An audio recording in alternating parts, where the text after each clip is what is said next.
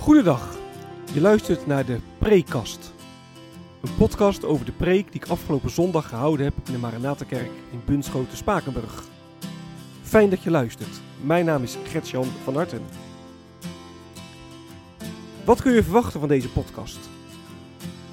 De Preekast bestaat uit vier onderdelen. Ik begin met een korte introductie van de tekst waarover ik gepreekt heb. Vervolgens geef ik een korte samenvatting van de preek zelf. En met korte samenvatting bedoel ik ook echt kort. Tijdens mijn opleiding heb ik geleerd dat preken schrappen is. Niet alles wat je in de voorbereiding gevonden en bedacht hebt, kan terugkomen in de preek. Wat heb ik laten liggen wat het overdenken wellicht waard is? Daar wil ik het over hebben in het derde deel van de preekkast. En tenslotte sluit de preekkast af met een aantal verwerkingsvragen. Vragen die je kunnen helpen om de preek te overdenken en of toe te passen. Ik wens je veel luisterplezier.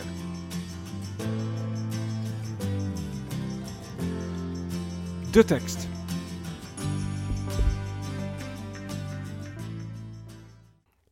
De preek was de laatste preek in een korte prekenserie over het boek Rechters en ging over uh, Jefta, Jefta die rechter werd in Israël.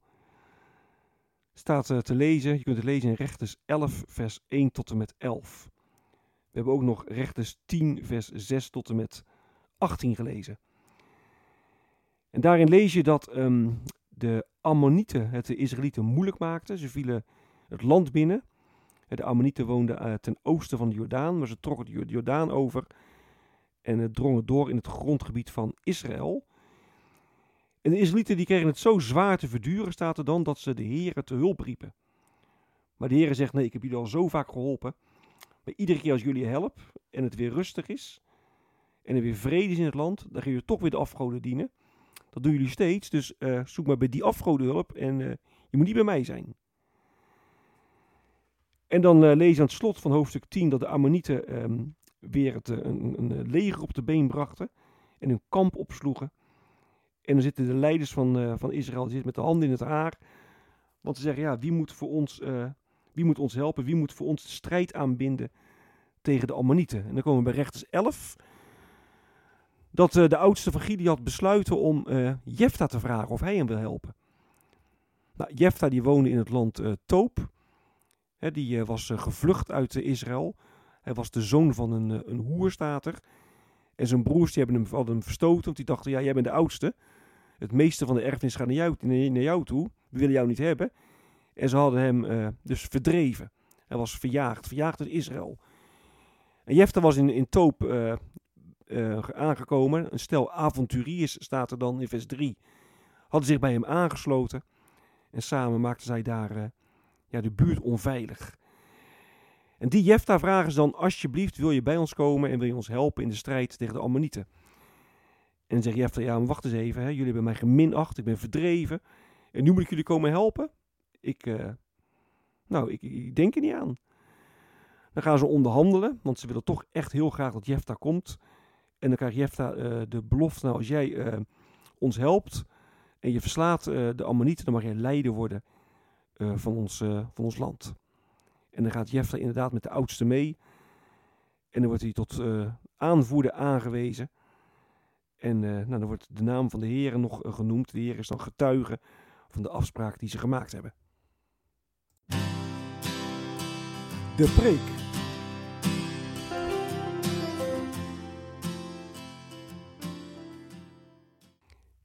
Het thema van de preek is met je rug tegen de muur. Israël staat met de rug tegen de muur. Het volk wordt bedreigd door de Ammonieten en Israël heeft geen legeraanvoerder. Het ziet er ook echt uh, hopeloos uit voor Israël. En het is allemaal het gevolg van de zonde, de zonde van het volk. Want de Israëlieten waren weer afgoden gaan dienen. En omdat ze afgoden waren gaan dienen, had de Heer hen gestraft. Als de Heer aan de kant wordt gezet, en dan gaat het vroeg of laat fout. Dat was in de tijd van Israël zo, maar dat is vandaag echt niet anders. Hoeveel mensen staan er niet uh, bij de puinhopen van hun leven omdat ze keuzes hebben gemaakt ja, die haak staan op wat de Heer wil? He, komt ook in het pastoraat de voorbeelden wel van tegen. een getrouwde man die verliefd op een collega, die weet het is niet goed. Ik ben getrouwd, ik heb een vrouw thuis, ik heb een gezin thuis. Maar dan toch zijn geweten in slaap zust. En dan ook nog dat goed probeert te praten door, ja, ik, ik, ik ga mijn hart volgen. Met als gevolg dat het huwelijk op de klippen loopt. En dat je ook kunt zien dat de kinderen ja, de rekening betalen. Als je je niet verzet tegen de, de zuigkracht van de zonde, dan bloeit je leven niet op, maar dan loopt het vast. Nou, het volk roept de Heer om hulp, maar we lezen dan in hoofdstuk 10 dat de Heer weigert te helpen. De Heer zegt, ik heb al zo vaak geholpen, zoek nu mijn hulp bij de goden die jullie steeds weer gaan dienen. En dan gaan de oudsten naar Jefta toe en vragen ze naar Jefta of, of hij hen wil helpen. En dat terwijl, Hefta, terwijl ze Jefta eerder al uh, ja, verjaagd hadden, omdat zijn moeder een hoer was. Jefta werd niet geaccepteerd. En zo kun je zeggen, verwijst Jefta net als alle andere rechters naar Jezus Christus. Want ook Jezus werd verworpen, verworpen door de mensen, net als Jefta. Nou sterker nog, Jezus werd uitgeleverd aan de Romeinen om ter dood te worden gebracht. Op de Pinksterdag in Handelingen 2 lezen wat Petrus tegen de, de Joden daar zegt. Jullie hebben Jezus gedood? Jezus, maar hij is, de, hij is de Zoon van God, hij is de Messias, hij is jullie redder. Bekeer je daarom tot hem. als je verkeerde keuze hebt gemaakt, als je niet geluisterd hebt naar, de, naar wat de Heer vraagt, dan moet je terugkeren op je schreden en dan moet je je bekeren. Nou, dan lezen we dat Jefta in eerste instantie weigert om het volk, volk te hulp te schieten. En dat hij ook alle reden toe, dat zegt hij zelf ook. Hij zegt, jullie hebben mij toch verjaagd. Jullie accepteren mij toch niet. En nu moet ik jullie uit de nood redden? Ja, zeggen de, uh, de oudsten dan, je hebt gelijk. Het spijt ons, we hebben de brouw over, maar alsjeblieft, kom ons helpen. En dan gaat Jefta onderhandelen over de voorwaarden. En hij krijgt de toezegging dat hij leider mag worden van het volk als hij voorgaat in de strijd, als hij het leger gaat aanvoeren. Nou, dan stemt Jefta uiteindelijk toe. En ook daarmee laat Jefta iets zien van, van hoe God is. in Rechters 10 vers 16b staat, toen kon de Heer niet langer aanzien hoe moeilijk Israël het had. God is een God van, van genade. God kan niet aanzien dat, ja, dat zijn kinderen met de rug tegen de muur staan. En zonder dat we recht op hebben, ontfermt hij zich over zondaars. wie zich bekeert, wie terugkeert op zijn schreden, wie zich bekeert tot God, die mag daar echt op vertrouwen, op die genade van God. En zo brengt de Heer redding. Het evangelie zegt dat Jezus Christus in onze plaats geboet heeft. En net als Jefta voldeed ook Jezus niet aan de profielschets van, aan de van een gewenste redder. Ook Jezus werd geminacht. Jezus werd ja, als het ware uitgekotst. Hij werd overgeleverd, overgeleverd aan de Romeinen om te dood te worden gebracht. En tegelijk is Jezus ook het tegenovergestelde van Jefta. Rechters 11 vers 1 zegt dat Jefta een krijgshaftig man was. Hij was een echte krachtpatser. Dat is bij Jezus anders. Jezus was zachtmoedig. Jezus nam het zwaard niet op, maar Jezus redde in de weg van het lijden. En dat deed hij, niet door zijn, dat deed hij door zijn vijanden niet het leven te benemen, maar door zijn eigen leven te geven. Dus Jezus die, die nam het leven van zijn vijanden niet, zoals Jefta deed, maar Jezus gaf zijn eigen leven voor zijn vijanden. En zo zorgde Jezus voor echte verlossing. En dat is ook echt de reden dat wij ja, niet, niet, bang hoeven te zijn voor God.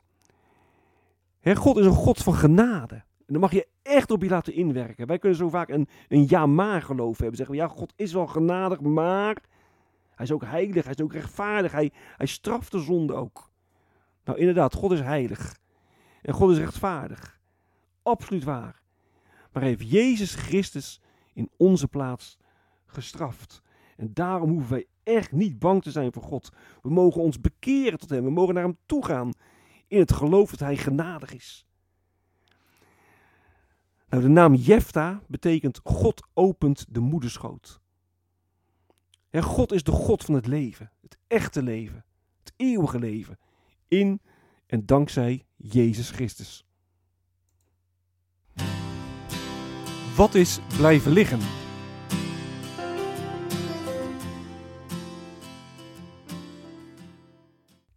Ik wil dit keer eh, twee punten noemen. de eerste is de vraag, hoe moet je Jefta nu waarderen? Hoe moet je zijn, zijn, zijn richterschap waarderen? Kijk, in Hebreeën 11 vers 32 wordt Jefta geprezen om zijn geloof. En Jefta is daar een van de, de geloofshelden. Maar als je rechters 11 leest, ja, dan krijg je niet zo'n positief beeld van Jefta. Je leest niet dat hij geroepen wordt door de Heer. Nee, hij wordt gevraagd. Gevraagd of hij leiding wil worden. Buiten de Heer om.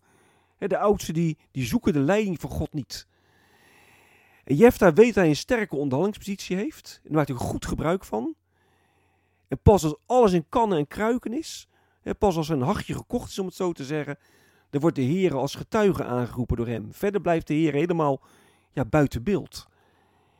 Ik las in een, een, commentaar, er wordt hier uitsluitend over de Heer gesproken en niet door de Heer. In een ander commentaar las ik hè, dat de naam van de Heer genoemd wordt door Jefta, wil niet zeggen dat, dat God in het proces betrokken is. Dus in Hebreeën 11 wordt hij geprezen vanwege zijn geloof.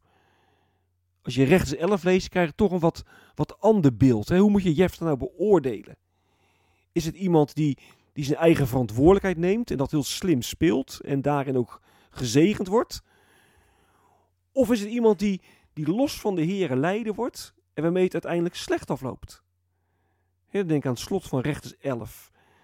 Dan zegt Jefta van, ehm, nou ik eh, ga de strijd aan met de Ammonieten en als ik win, dan zal ik de eerste die bij mijn terugkomst uit mijn huis komt, offeren aan de heren.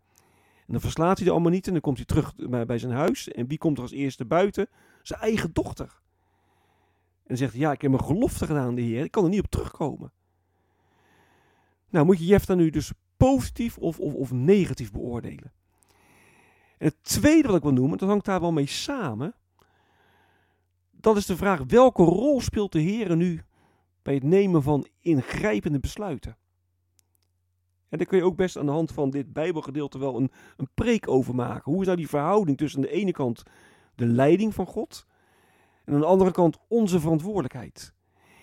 En je kunt heel activistisch eh, de mouw opstropen en allerlei dingen doen en regelen, zonder dat je rekening houdt met God, dat is de ene kant. En de andere kant is dat je heel leidzaam kunt zijn, afwachtend, arm over elkaar. Dat je denkt, ja, uh, die, die heren moeten doen. En dan neem je geen verantwoordelijkheid. Dus je kunt heel activistisch zijn, heel leidzaam. En er zit natuurlijk nog van alles tussen. Maar hoe is die ja, verhouding? Ook daar kun je aan de hand van dit Bijbelgedeelte, of aan de hand van de persoon Jefta, wel uh, over nadenken en over preken.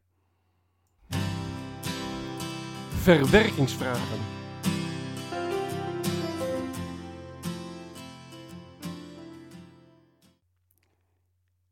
In Rechters 10, vers 16 staat: toen kon de Heer niet langer aanzien hoe moeilijk Israël het had. En ik heb in de preek proberen te benadrukken dat God echt een God van, van genade is.